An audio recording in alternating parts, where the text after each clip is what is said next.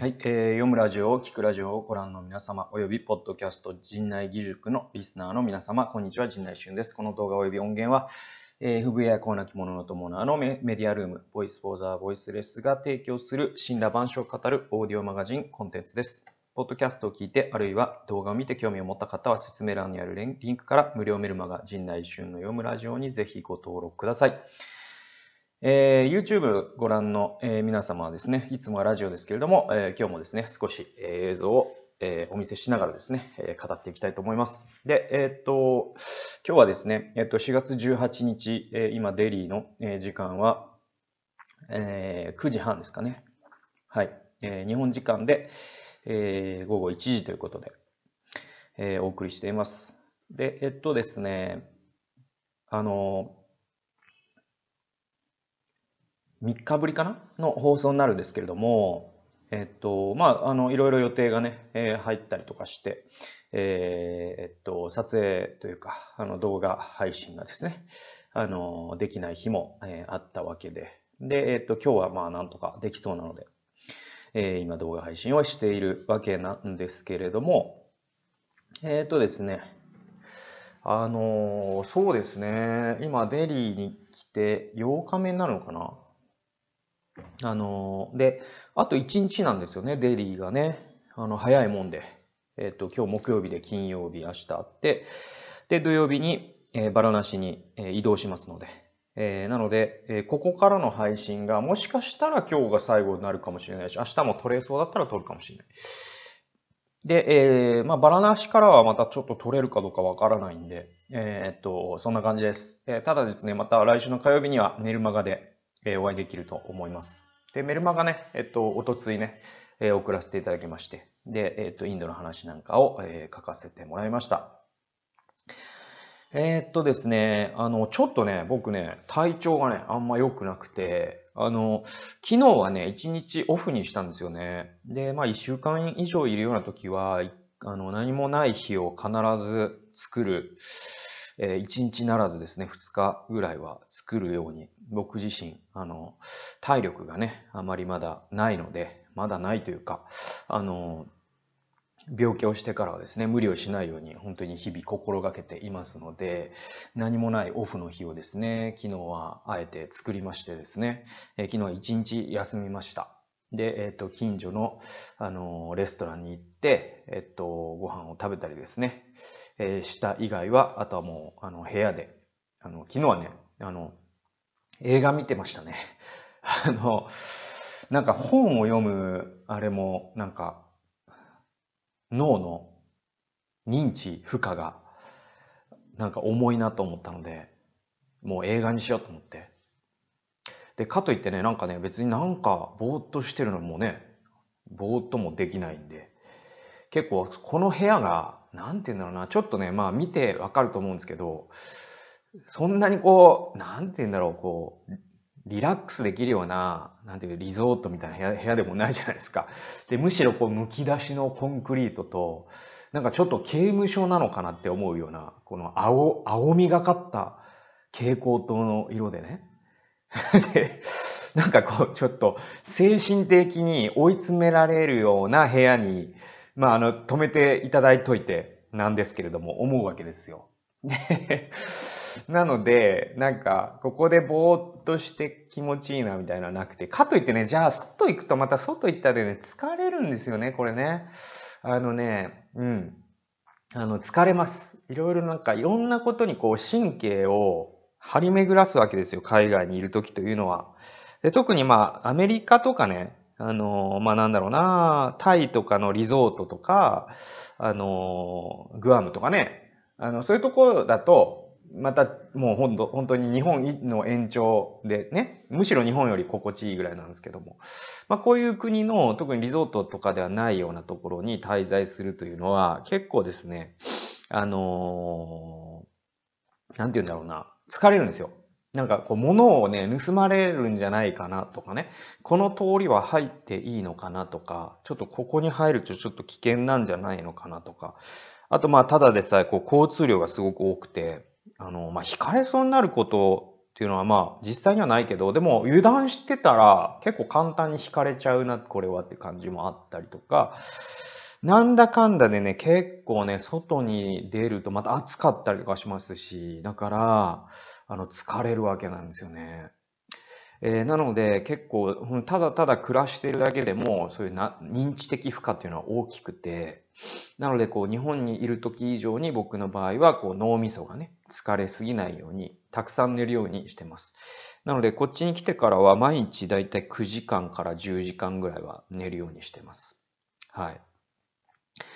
で、えっと、まあ、僕にとってはね、睡眠が万能薬ですので、そうやってなんとか乗り切っているというような感じで、えー、おります。で、昨日は一日休んだんですけども、今朝ね、起きたらね、割と体調悪くて休んだのに。なんでしょうね。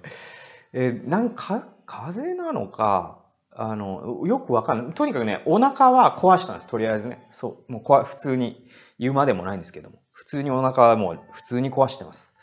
で、僕、あのー、日本でお腹壊すことってほとんどないんですよね。胃腸は割とだから丈夫な部類と言ってもいいぐらい、あの、一年を通して便通が悪くなるようなことってほとんどなくてですね、非常にこう、腸、腸関係、胃腸関係のトラブルに見舞われることはあんまりないのかなと思って。で、僕は疲れやすかったりとか、それ多分ね、僕ね、なんか体質的にね、腎臓があんまり強く機能が良くないらしくて、子供の頃から。で、そういう人って結構疲れやすかったりするらしいんですよね。で、あと、まあ、その脳の、こう、あのー、疲労度というか、それも結構多分僕は人よりも来るのが早くて、だからたくさん、人よりもたくさん寝るっていうのが僕の対処法で、まあ、それをよんじゅうねんかけて見つけてきたっていう感じなんですよね。で、まあ、なんせ胃腸はそんなに弱くないと認識してるんですけども、インドに来るとまあ例外なく下痢になります。で、今回も普通に下痢になりましてですね、あの、結構めん、めんどくさいというか、一日何度もトイレに行くのもめんどくさいのとか、ちょっとお腹が、なんか、なん張った感じというか、ちょっと嫌な感じがあって、それもちょっと、あの、嫌な一つで。かといってね、もう対策とかね、もうわかんないですね。ないろんなものを食べてますから、あの出される家庭料理も食べますし、レストランでも食べますし、で、いちいちなんか、あの、うん、そういうことに神経質になっていたら、神経質になることのリス、なんか、ダメージの方が大きいんで、もう関係なく食べて、まあ、下痢にはなるものだと思って、えー、来ていますので、別に驚きもしないんですけれども、えー、下痢になって、まあ、それだけならいいんですけど、今朝起きた時になんかちょっとね、頭が、なんかちょっと頭がやや痛いみたいな、あと体がだるいみたいな、ちょっと軽い風邪みたいなのをひいてんのかなと思っております。多分ですけど、これは、あの、あれなんですよね。普通に何かしらのウイルス的なものがあるんでしょうね。で、これって多分ね、あのね、インドが汚いからとか、そういう話ではなくて、あのね、これは僕ね、あの、ジャレド・ダイヤモンドっていう人が書いた重病原菌鉄っていうね、すげえいい本がありまして、これで結構僕はあの世界観というか歴史観が変わったんですけれども、その中の一つは何かというと、あの、ジャレド・ダイヤモンドの強調しているのが、あの、まあまあ、その文明がどうして、その、えっと、ユーラシタ、ユーラシア大陸でイノベーションが起こり、南北アメリカ大陸では起きなかったのかっていうことを地理的に説明していくんですよね。で、そういう本です。で、その中で僕は結構衝撃だったのが、あの、インディアン、あの、アメリカンインディアン、今はだからネイティブアメリカンって言いますね。あるいはですね、あの、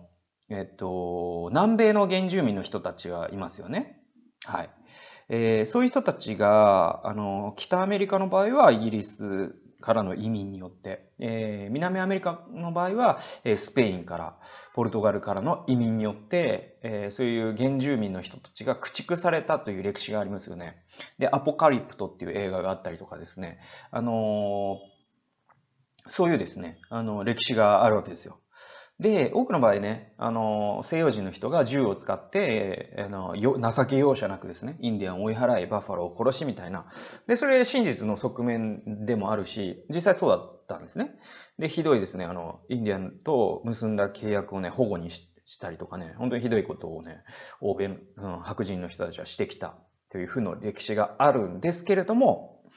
それに加えて、それだけじゃないんだっていうんですよね。そうじゃなくてね、あの、多くのですね、南北アメリカ大陸の原住民の人って、実は戦争で死んだ人よりも、もっと多くの人が白人が入ってきたことによって病原菌で死んでるんですって。で、それつまり何かっていうと、そのユーラシア大陸では、何度も何度もですね、ペストとかですね、黒死病とかですね、えっと、もうウイルスによって、もう人類が破滅するんじゃないかっていうようなことを何度も体験してきてるんですよね。人口の半分が死んだりみたいなことを何回か経験してるんですよ。それはなんでそうなったかというと、人の交流があったからだっていうんですよ。え、なんで人の交流があったかというと、ユーラシア大陸が東西に長いからだって言うんですよ。東西に長いってことはどういうことかというと、気候の変動が少ないってことですよね。北京の気温とえロンドンの気温ってそんなに変わらないわけですよ。ところがですね、え南北に長い場合ですね、ブエノスアイレスの気候とですね、メキシコシティの気候というのはめちゃくちゃ違うわけですよ。えー、そういう形で、その、えー、気候の変動が少ないからこそ、えー、ユーラシア大陸というのは人の交流があって、そして実は異なる文化が出会えば出会うほどそこでイノベーションが起きるっていうのは実はこの人類史の必然なんですね。人間というのは自分と異なる価値観を持った人と、えー、対面したときに、えー、実は、えー、今まで考えたことのないようなことを考え、新しいことをしていくようになるっていう生き物なんですよ。だから僕がこうしてインドに、日本人の僕がインドに来るっていうのはインドの人にとっても日本の人にとっても多分何かしらのね、もちろん規模は小さいかもしれないですけども、イノベーションの源になると僕は信じているわけですね。えー、とにかくですね、ユーラシア大陸がなぜ、えー南北アメリカ大陸に比べたら、すごいですね、文明の発信源になったのかってことですね。えー、人類を変えた多くの、えー、発明ですね。えー、羅針盤とかですね。えー、っと、こう数学とかですね。えー、っと、あと、まあ、産業革命でも、えー、ユーラシア大陸の端っこで起きましたね。えー、そのように、どうしてユーラシア大陸ばかりでイノベーションが起きるかというと、それは、あの、南、えー、東西に人が交流できたからっていうんですよ。でも、それの副作用は何かというと、人が交流すればするほど、ウイルスが撒き散らされるんですね。で、それによって、もう、あの、ヨーロッパって何度か、もう人類滅亡の危機に陥ってるんですよね。歴史を紐解くとですね、スペイン風邪とかありましたし。で、えー、それを乗り越えてきたことによって、どうなったかっていうと、その白人、いわゆるそのヨーロッパに住む人たちの、えー、免疫力がすごく、その病気を減れば減るほど強くなっていったんですよね。で、いろんなウイルスに対するいろんなこう免疫細胞が彼らの内側にはあったんですよ。そして、えー、なおかつ彼らは病原菌も持ってたわけです。で、その彼らが、じゃあアメリカ、南北アメリカ大陸に行くとどうなるかというと、アメリカ、南北アメリカ大陸の原住民の人たちは、南北に長いがゆえに、交流が少なかったんですね。で、交流が少ない人たちっていうのは、病原菌の危機にさられ、されることがすごく少ない。一方で、免疫細胞のバリエーションが少ないんですよ。だから、ヨーロッパから、人々がただ移住したことによって、このネイティブアメリカの人たちや、その南アメリカの原住民の人たちですね。アステカ文明とかインカ文明の人たちですよ。この人たちはですね、アボリジニ、アボリジニはオーストラリアか。で、その人たちは、その白人の人たちが持ち込んだ病原菌によって、えー、実は多くの人が死んだという実は歴史的な事実をジャレド・ダイヤモンドが指摘してるんですね。で、僕これ読んでからすごく自分の認識が変わりまして、そう考えると、僕は実は日本人としてインドに来ると、まあ、じゃあ軽い風邪をひいた、あ、これはインドの人に病原菌をもらって、ちょっとインドは不潔だなって思うかもしれません。でもこれはですね、あくまで自己中心バイアスと言われるものに影響された状態であって、逆の見方をすれば、僕は日本人として、多分僕、インドの人が免疫を持ってない病原菌を実は持ち込んでるかもしれないですね。はい。で、これお互い様で。で、でも今の世界というのは何が中世、以前と違うかというと、あの、ウイルスとか、その、病原菌に対する、えー、対処法を科学が見出しているので、えー、これだけ人が交流していても、えー、深刻な、えー、感染症によって人類が滅亡の危機になってないという、えー、初めての時代に突入しているというのが今の時代、にじゅっせいき以降の人類の、えー、状態なんですよ。で、そうしますとですね、僕はじゃあインドに行って新しいまた免疫を今回多分覚えて、で行くわけですよ。で、そういうふうに小学校に行くに行くたびにまた免疫的に強い人類が出来上がっていくわけですよね。で、なおかつそれを生命の危機にさらされることなくすることができるわけですね。現代の医療によって。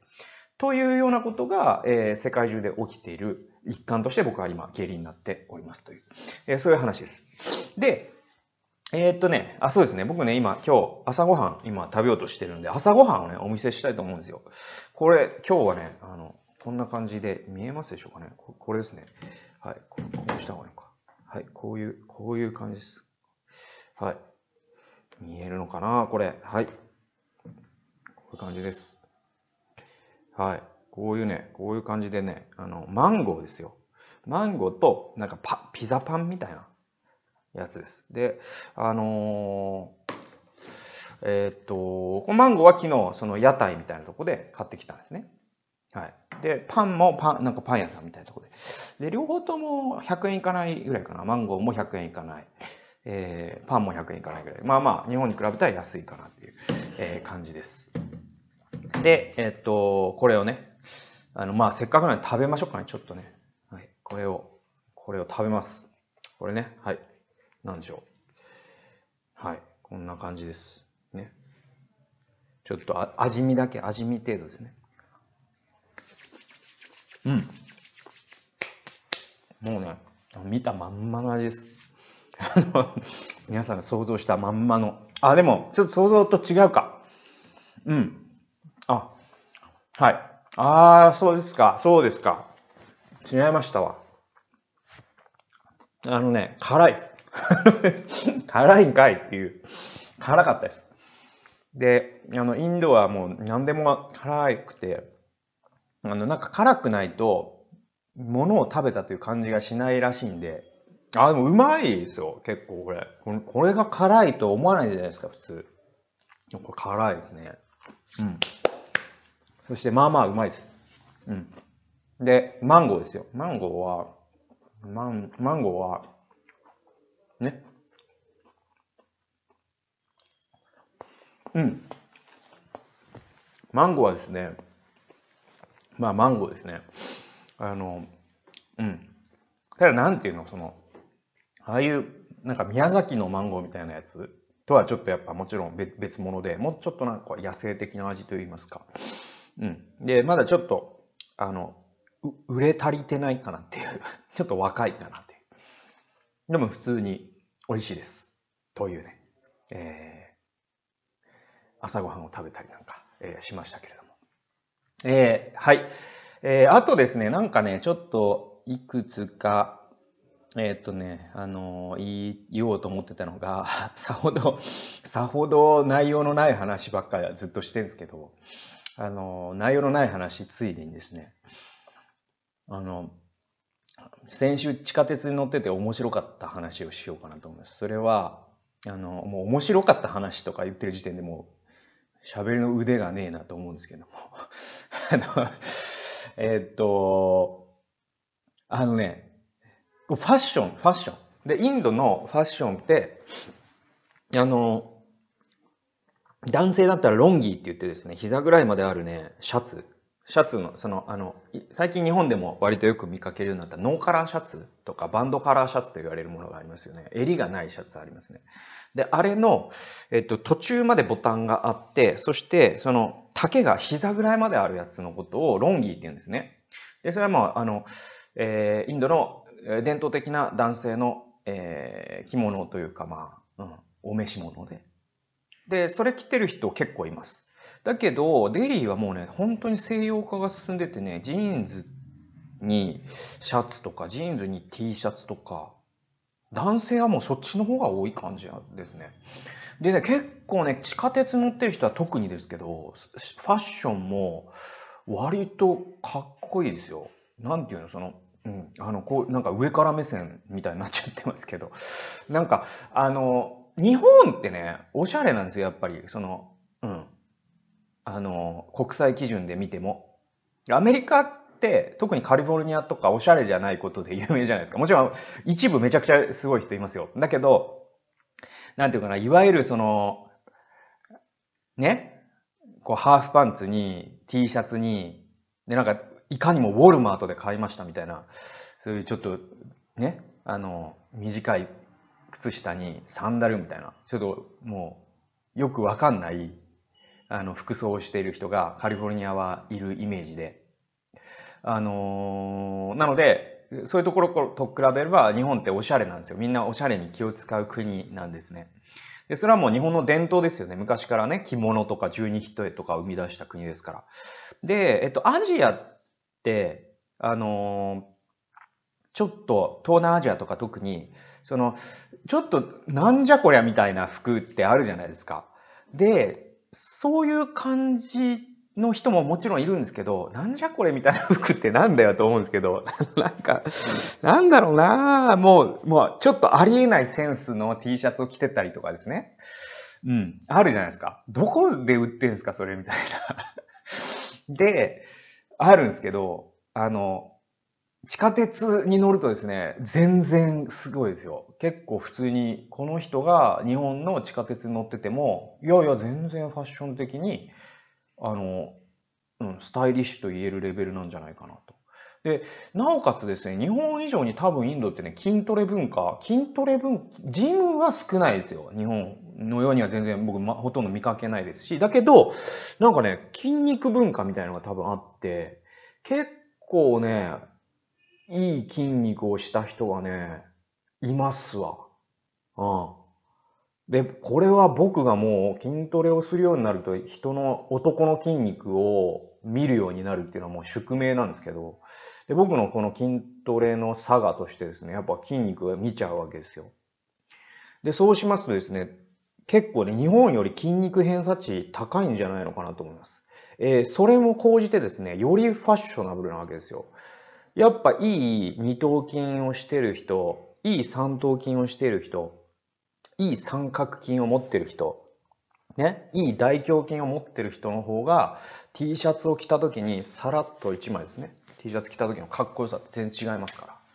で、その意味でインドは非常にですね、ちょっとレベル高えなっていうのが僕の、特に地下鉄界隈はレベル高えなっていうのが、えー、僕の、えー、感想だったんですよ。だけどですね、やっぱりですね、やっぱインドインドだなっていうか、なんかちょっと面白い T シャツとか面白いあの服とかあのを見ると、ああ今俺はアジアにいるなみたいな、あるじゃないですか、時々あるじゃないですかって、あるあんのか、うん、あるあるんですよ。でで僕そのね、エレベエスカレーターに乗ってて考え事をしてたら、目の前にエスカレーターに乗った若者がいてね、なんか大学生ぐらいの。で、その子が、あの、普通にジーンズ T シャツで、ジーンズ T シャツはあんま印象に残ってないんですけど、リュック背負ってたね、バックパック、デイパックっていうやつね。で、そのデイパックになんかロゴがデカデカと書いてて、で、それ、なんて書いてたかっていうと、あの、Facebook って書いてあったんですよね。で、それがなんかね、もう、じわじわ面白くてね、Facebook のリュックってなんだよと思って、なんかね、その後に、さんぷんなんか僕はじわじわ面白かったという。考えれば考えるほどなんかじわじわ来たんですよね。Facebook のリュックってなんだよと思って。あの、Facebook は絶対リュックを作ってないでしょ、だって。とかね。面白いな。なんか、やるにしてもなんか他あるだろう、ナイキとかさ、とか。なんで Facebook なんだよ、というのはすごく思いましたね。はい。という、えー、Facebook リュックは僕はかなりツボ、ツボでした。はい。で、あとは、まあ、あの、YouTube ね、僕、あの、ラジオ代わりに聞いてるんですね。で、なので、あの、午前中に、あの、作業とか、あの、この机でするときは、あの、一応 Wi-Fi も繋がってますんで、YouTube で、えっと、あの、ラジコっていうね、アプリがあるじゃないですか。で、あれで結構僕、ラジオ聞くんですけど、いつも。えー、でもね、ラジコは、あの、地域、判定っていうのがあって、ジーピーエス が日本国内にないと、もっと言えばですね、東京、首都圏にないと聞けないとかじゃないかな、僕の場合は。うん。だからラジコってなんか移動、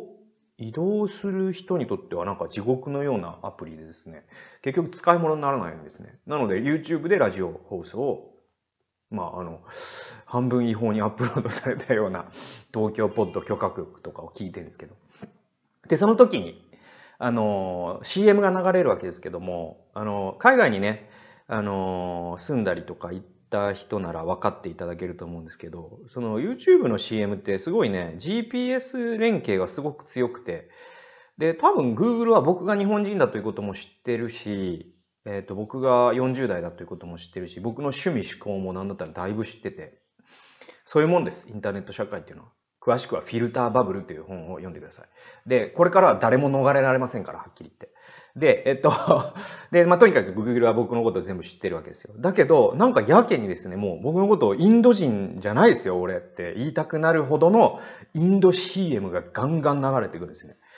で、あの、ヒンディー語の シーエム がもうね、YouTube のね、シーエム からすげえ流れてきて、それがすごくちょっと面白くて、